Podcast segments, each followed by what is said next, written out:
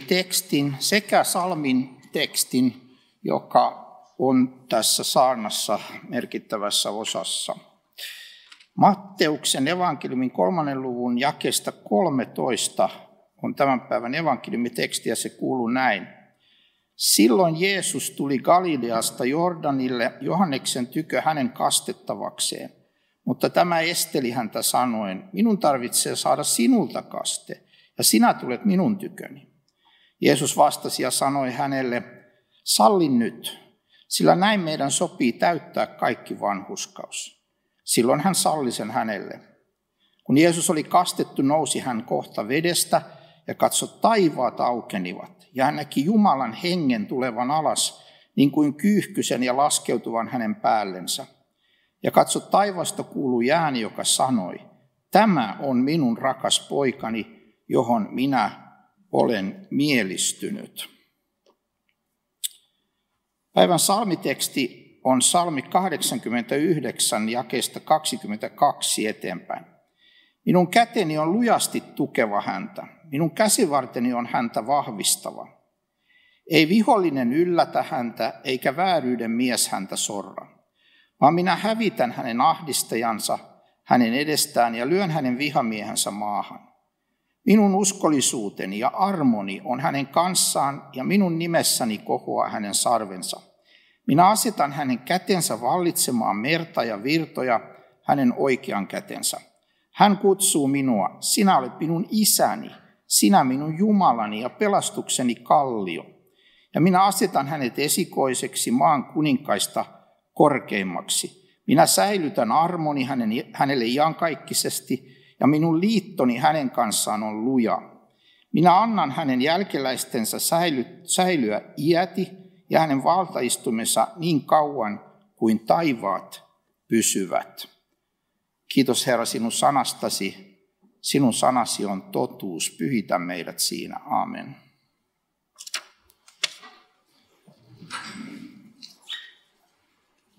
Psalmit ovat merkillinen osa Jumalan sanaa, koska niistä on ihmiset saaneet monenlaista lohdutusta ja puhuttelua elämänsä hyvin erilaisissa tilanteissa.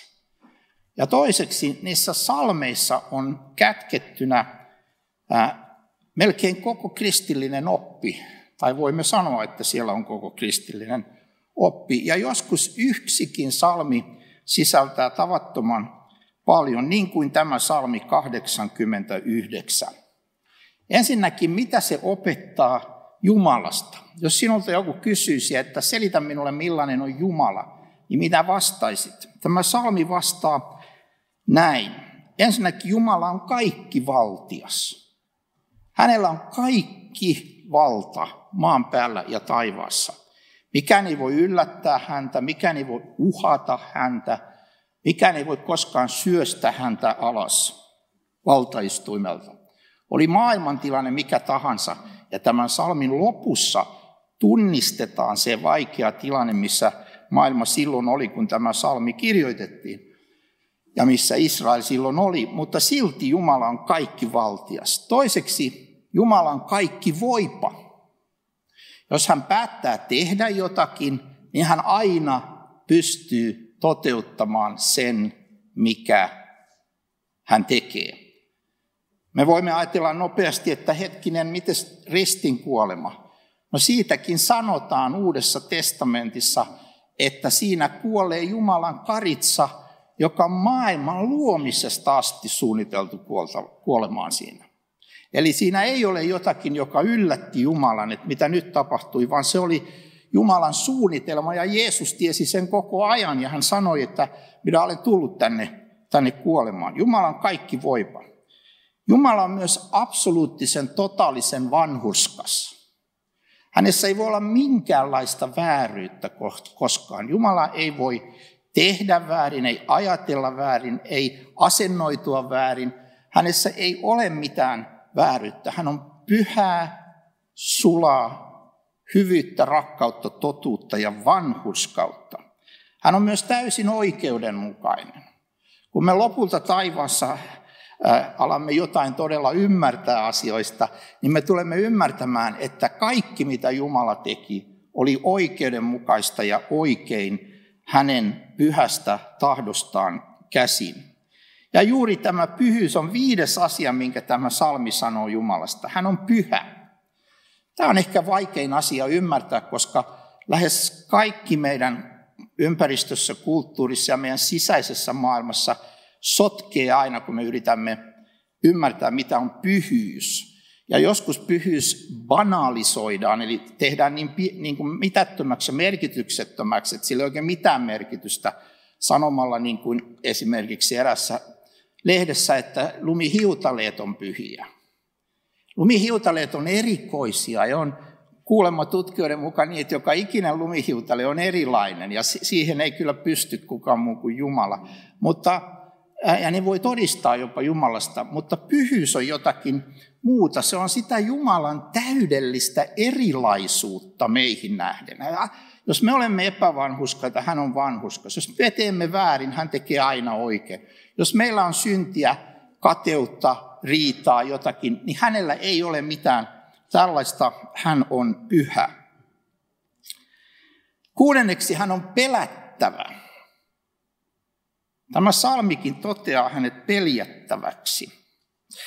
Mitä se tarkoittaa? Se ei tarkoita sellaista pelkoa, kun ihminen vaikka pelkää korkean, jos on vaikka korkean paikan kammo, että minua pelottaa näin korkealla paikalla, vaan se tarkoittaa sitä, että Jumala on kunnioitettava, että meidän on säilytettävä samalla, kun hän on meidän isämme ja meidän veljemme Kristuksessa. Meidän täytyy koko ajan muistaa, että Jumala on Jumala. Hän on erilainen. Hän on niin pyhä, että ilman sovitustyötä se pyhyys polttaisi meidät poroksi.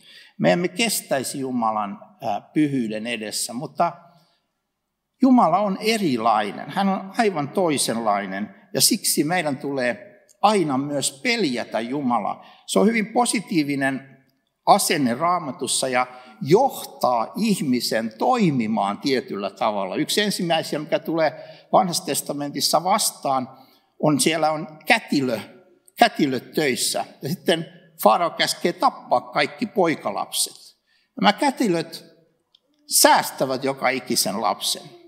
Ja he antavat vähän semmoisen muunnellun selityksen sitten Faaraolle, että mitä tapahtui, mutta he säästävät jokaisen lapsen. Ja sitten teksti vaan yksinkertaisesti toteaa, että he pelkäsivät Jumalaa. He eivät voineet tehdä sitä sylilapsen tappamista, koska he pelkäsivät Jumalaa. Ja raamatussa on useita kohtia, joissa sanotaan, että joku toimi tietyllä tavalla, koska hän pelkäsi Jumalaa.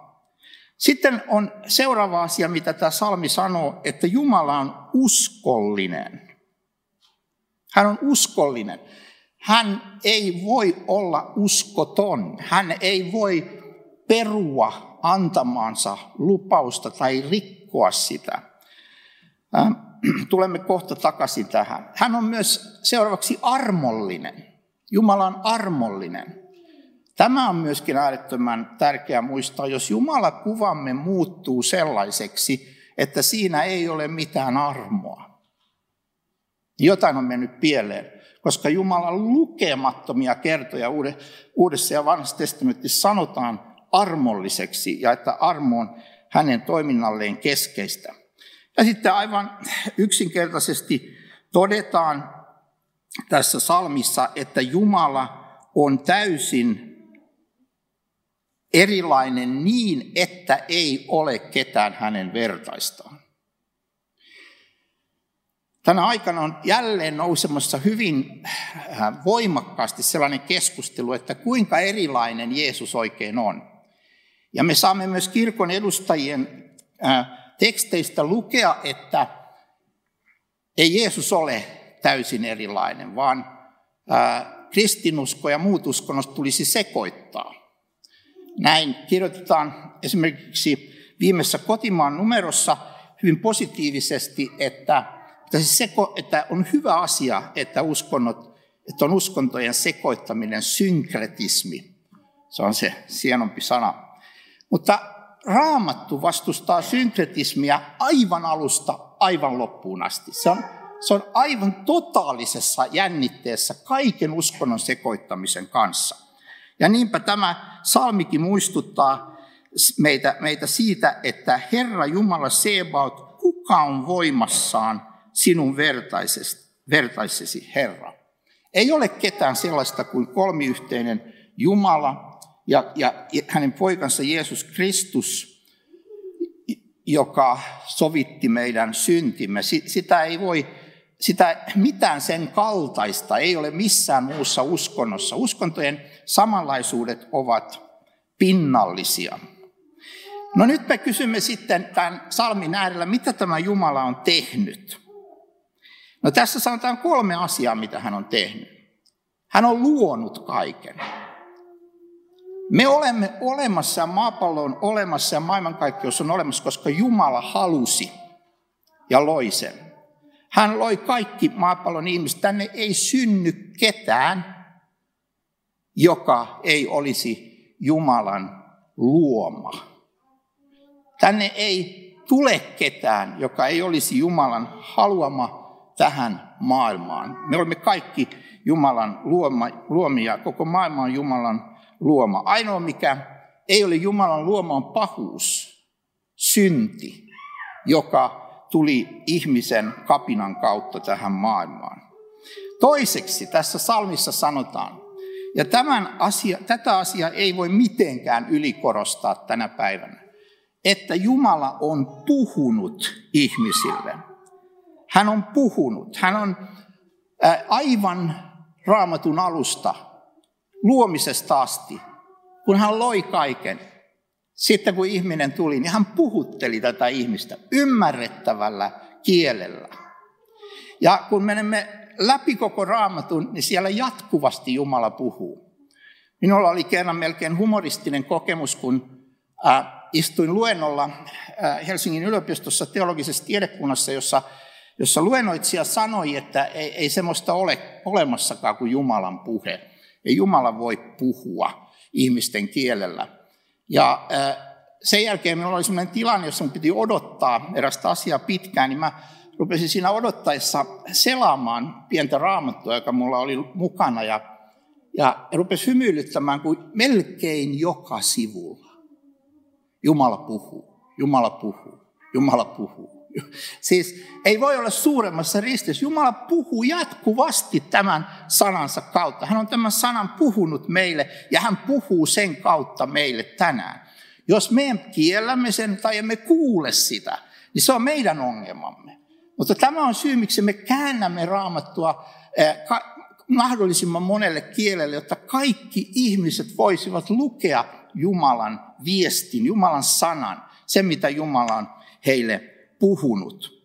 Ja sitten kolmanneksi, Jumala on tehnyt liiton. Jumala on tehnyt liiton äh, ihmisten kanssa. Se on kolmas asia, mikä tämä salmi opettaa. Jakeesta 21 eteenpäin sanotaan, minä olen löytänyt Daavidin, palvelijani, olen voidellut hänet pyhällä öljyllä. Minun käteni on lujasti tukeva häntä ja niin edespäin. Siis Jumala valitsee ihmisiä ja tekee heidän kanssaan liiton. Abrahamin kanssa oli liitto. Davidin kanssa oli liitto. No oliko ne liitot jotakin tiettyä tilannetta varten ja sitten ne purkautu? Ei, vaan ne liitot on toteutuneet. Ja ne on siinä mielessä, kun ne on toteutuneet, niin ne on voimassa. Meillä on vanhan testamentin kaikki liitot sellaisia, että ne jotenkin tähtää lopulta Kristukseen. Ja sitten Kristus täyttää ne. Ja nyt on uskon elämäsi kannalta yksi kaikkein tärkeimpiä asioita, mitä voi olla, on, että ymmärrät, että usko ei alkanut siitä päivästä, kun sinä uskoit Kristukseen. Siis sinun uskolemasi saattoi alkaa, mutta tämä usko ei alkanut siitä, vaan tämä usko alkoi, kun Jumala loi puhui ja teki liiton ihmisten kanssa. Ja alkoi toimia sen mukaisesti. Ja nyt tässä salmissa on sellainen kohta, jossa sanotaan, että Jumala ei ikinä riko liittoansa. Minä en riko liittoani. Jumala pitää sen liiton. Ja tästä me tulemme tämän päivän aiheeseen. En enää puhu niin pitkään, että täällä pelästyy, että nyt se vasta pääsi asiaan. Mutta siis tulen tähän kasteeseen. Koska tämä kaste on uuden liiton kaste. Se liittää meidät Kristukseen ja tähän liittoon. Ja siitä tulee välittömästi valtava hyvä sanoma, niin kuin jo alttarilta kuulimme. Nimittäin se, että Jumala ei koskaan riko liittoa. Me voimme rikkoa liiton Jumalan kanssa. Me voimme niin totaalisesti kääntää selkämme hänelle ja mennä pois, että me menetämme sen, mitä me olemme saaneet kasteessa ja Jumalan sanassa ja ehtoollisessa. Mutta Jumala ei riko liittoaan koskaan. Jumala ei riko liittoa. Ei silloinkaan, kun me rikomme sen. Ja siksi koko maailmalle tulisi julistaa. Ja tänään julistan sitä tässä, että Jumala Kristuksessa toivottaa sinut takaisin yhteyteensä. Ei ole koskaan ollut länsimaissa tilannetta, jossa meillä on niin paljon uskosta luopuneita ihmisiä kuin meillä on tänään. Ei ikinä historian aikana. Koska meillä on massiivinen määrä kastettuja, jotka ovat menneet pois Kristuksen yhteydestä, eivät käy missään kirkoissa, ei, ei heillä ole mitään aktiivista uskon elämää. Nyt Jumala siinäkin äärimmäisessä tilanteessa, että, että kansojen keskuudessa niin laajasti luovutaan että kastettuja on enää pieni määrä tai että on suuri määrä kastettuja, mutta he eivät enää usko, eivätkä elä Jumalan yhteydessä. Siinäkin äärimmäisessä tilanteessa Jumala ei ole luopunut lupauksestaan, eikä hän riko liittoa. Mitä hän on luvannut meille kasteessa? Syntien anteeksi antamuksen, pyhän hengen ja oman läsnäolonsa.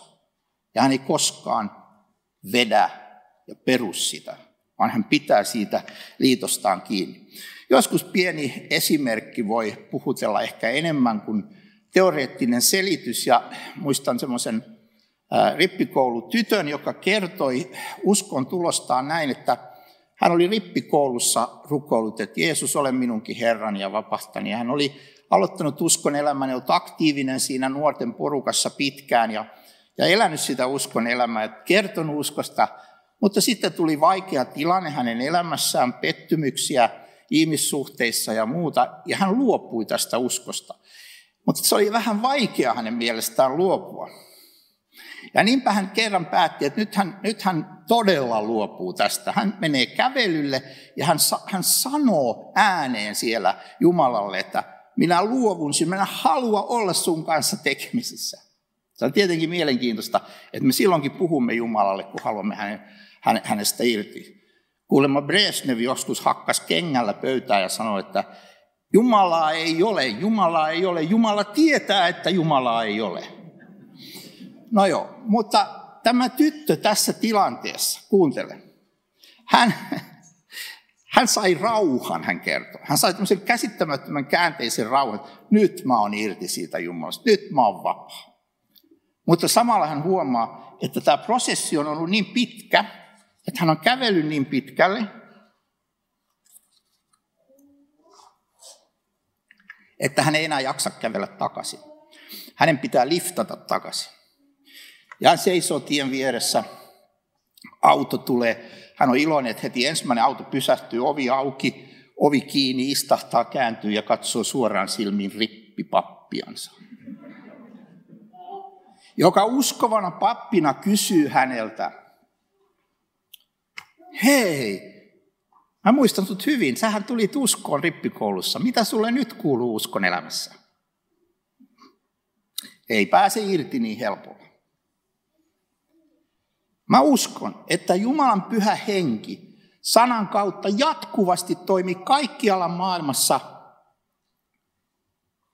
missä vaan tätä sanaa julistetaan, jotta henki voi puhutella ihmisiä. Tai luetaan, tai jotenkin muistetaan.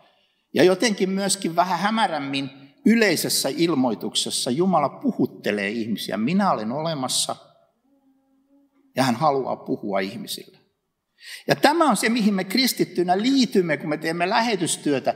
Me liitymme sin Jumalan toimintaan, joka etsii kaikkialta ihmisiä, joka ei peru liittoaan, vaan joka koko ajan muistaa, minkä liiton hän on ihmiskunnan kanssa, Abrahamin kanssa, Davidin kanssa ja lopulta Jeesuksessa, Kristuksessa, hänen kuolemassaan ja ylösnousemuksessaan tehnyt. Ja niin kuin alttarilta jo kuulimme, tämän takia Jeesuskin kastetaan jotta hän astuu meidän puolestamme siihen liittoon ja hän pitää sen omalta puoleltaan sataprosenttisesti. Niinpä, kun minä joudun sanomaan, että Jumala, mä, mä en ole pitänyt kasteeni liittoa, mä, mä oon monella tapaa rikkonut, mä oon monella tapaa kulkenut pois, niin Jumala sanoi, että minun poikani on sen pitänyt sinun puolestasi. Ja minä olen sen antanut ja minä en sitä peru. Eli siellä on mahdollisimman vahva perusta sinulle tulla takaisin. Jumalan oma lupaus ja hänen poikansa uskollisuus. Siksi meidän ei tule halveksia sitä. Sä olit tällainen esimerkki vielä. Hyvä ystäväni, kansanlähetyksen saana mies aikuna, joka oli minulle kuin hengellinen isä, joutui elämänsä lopputilanteessa sellaiseen ahdinkoon, että sokeritauti oli mennyt niin pahaksi, että hän, hän oli lopulta tajuttomana sairaalassa. Kukaan ei silloin tiennyt, että on 45 minuuttia, alle tunnin aikaa hänen kuolemansa. Mutta toinen meidän työntekijämme kävi hänen luonaan. Mietti, mitä voi tehdä, kun ei enää voi puhua hänen kanssaan. Otti hänen käte, kätensä käteensä lämmitti sitä pyyhki liinalla otsasta hikeä ja vain istui ja rukoili. Sitten hän ajatteli, että minun pitää lähteä, mitä mä voisin vielä tehdä. Hän muisti tämän tajuttomana olevan saarnamiehen mielitekstin raamatusta. Vuoret väistykööt, kukkulat horjukoot, minun armoni ei sinusta väisty. Hän muisti sen. Hän otti sen esille, luki sen. Ja kun hän sitä lukee, niin hän yhtäkkiä huomaa, että tämän miehen silmistä tulee kyyneleet. Ja hän aistii, että tämä sana menee perille jopa tajuttomana olevaan mieleen jollakin tavoin. Kun sinä, älä koskaan sano, että mitä me niitä pikkuvauvoja kastetaan? Ei ne voi mitään ymmärtää, koska sinä voit joutua samaan tilanteeseen ennen kuolemaasi. Ja se on aika yleistä. Että sinä et tajua enää tästä maailmasta mitään. Mutta silloinkin uskollinen Jumala, joka on tuhansia vuosia ollut uskollinen lupaukselle, hän sanoo sinulle, minun armoni ei sinusta väisty. Minun rauhan liittoni ei horju. Ei horju pahimman sairauden, ei tietämättömyyden, ei ahdingon eikä tällaisen tajuttomuudenkaan edessä. Hän on uskollinen Jumala. Minä en liittoani riko, enkä muuta, mikä on huuliltani lähtenyt. Tänään kun me tulemme ehtoolliselle, sekin on valtava todistus Jumalan uskollisuudesta. Minä en muuta sitä, mikä on huuliltani lähtenyt. Kun Jeesus asetti ehtoollisen, hän sanoi, tämä on minun ruumiini, tämä on minun vereni, tehkää se minun muistokseni. Hän ei muuta sitä. Hän ei muuta sitä, ei sanaakaan. Hän ei riko sitä liittoa ikinä. Se on hänen puoleltaan voimassa. Viisainta, mitä sinä voit tehdä, on sanoa kiitos. Kiitos syntien anteeksi antamuksessa. Kiitos uskollisuudestasi. Kiitos, että saan olla sinun lapsesi tänäänkin. Kiitos, että voin aina luottaa Jumalan sanoihin. Ne on aina totta. Hän ei koskaan valehtele. Hän ei koskaan peru sanojaan. Tämä on ihana totuus tällaisessa maailmassa, jossa tuntuu, että kaikki peruu, kaikki on uskottomia tavalla ja toisella. Ja ehkä olet sen kipeästi kokenut omassa elämässä. Muista tämä. Tämä on viimeinen esimerkki ja siihen lopetan myös. Meillä asui eräs henkilö, joka oli menettänyt aviopuolisonsa sillä tavalla, että tämä lähti, vain lähti menemään toisen kanssa. Hän oli ahdistunut ja hän sanoi siinä meillä ollessa, että minä tarvitsisin miehen. Rohkenin, kun se oli minun kotini, niin puuttua siihen sanomiseen ja sanoin, että anteeksi kun sanon, mutta uskon, että sinä tarvitsisit Jumalan. Jumalan, joka pitää aina kaikkialla kuolemaan asti lupauksensa. Meiltä alkoi hengellinen keskustelu ja hän tuli myöhemmin uskoon. Siis ihminen tarvitsee tällaisen Jumalan. Täytyy olla elämässä, kun kaikki huoju ja horjuu ja on epävarma. Yksi, mihin voit luottaa varmemmin kuin itseesi ja kaikkeen muuhun. Nimittäin Jumalan erehtymättömään, pettämättömään sanaan, jota hän ei koskaan muuta, koska se on lähtenyt hänen huuliltaan. Nousemme tunnustamaan sitä kristillistä uskoa, jonka varassa elämme tämänkin vuoden. Minä uskon Jumalaan, Isään kaikki valtiaaseen, taivaan ja maan luojaan, ja Jeesukseen Kristukseen, Jumalan ainoaan poikaan, meidän Herraamme, joka sikisi pyhästä hengestä, syntyi neitsyt Mariasta, kärsi Pontius Pilatuksen aikana, ristiin naulittiin, kuoli ja haudattiin, astui alas tuonelaan, nousi kolmantena päivänä kuolleista, astui ylös taivaisiin, istuu Jumalan Isän kaikkivaltiaan oikealla puolella ja on sieltä tuleva tuomitsemaan eläviä ja kuolleita. Ja pyhään henkeen, pyhäin yhteisen seurakunnan, pyhäin yhteyden, syntien anteeksi antamisen, ruumiin ylösnousemisen ja iankaikkisen elämän.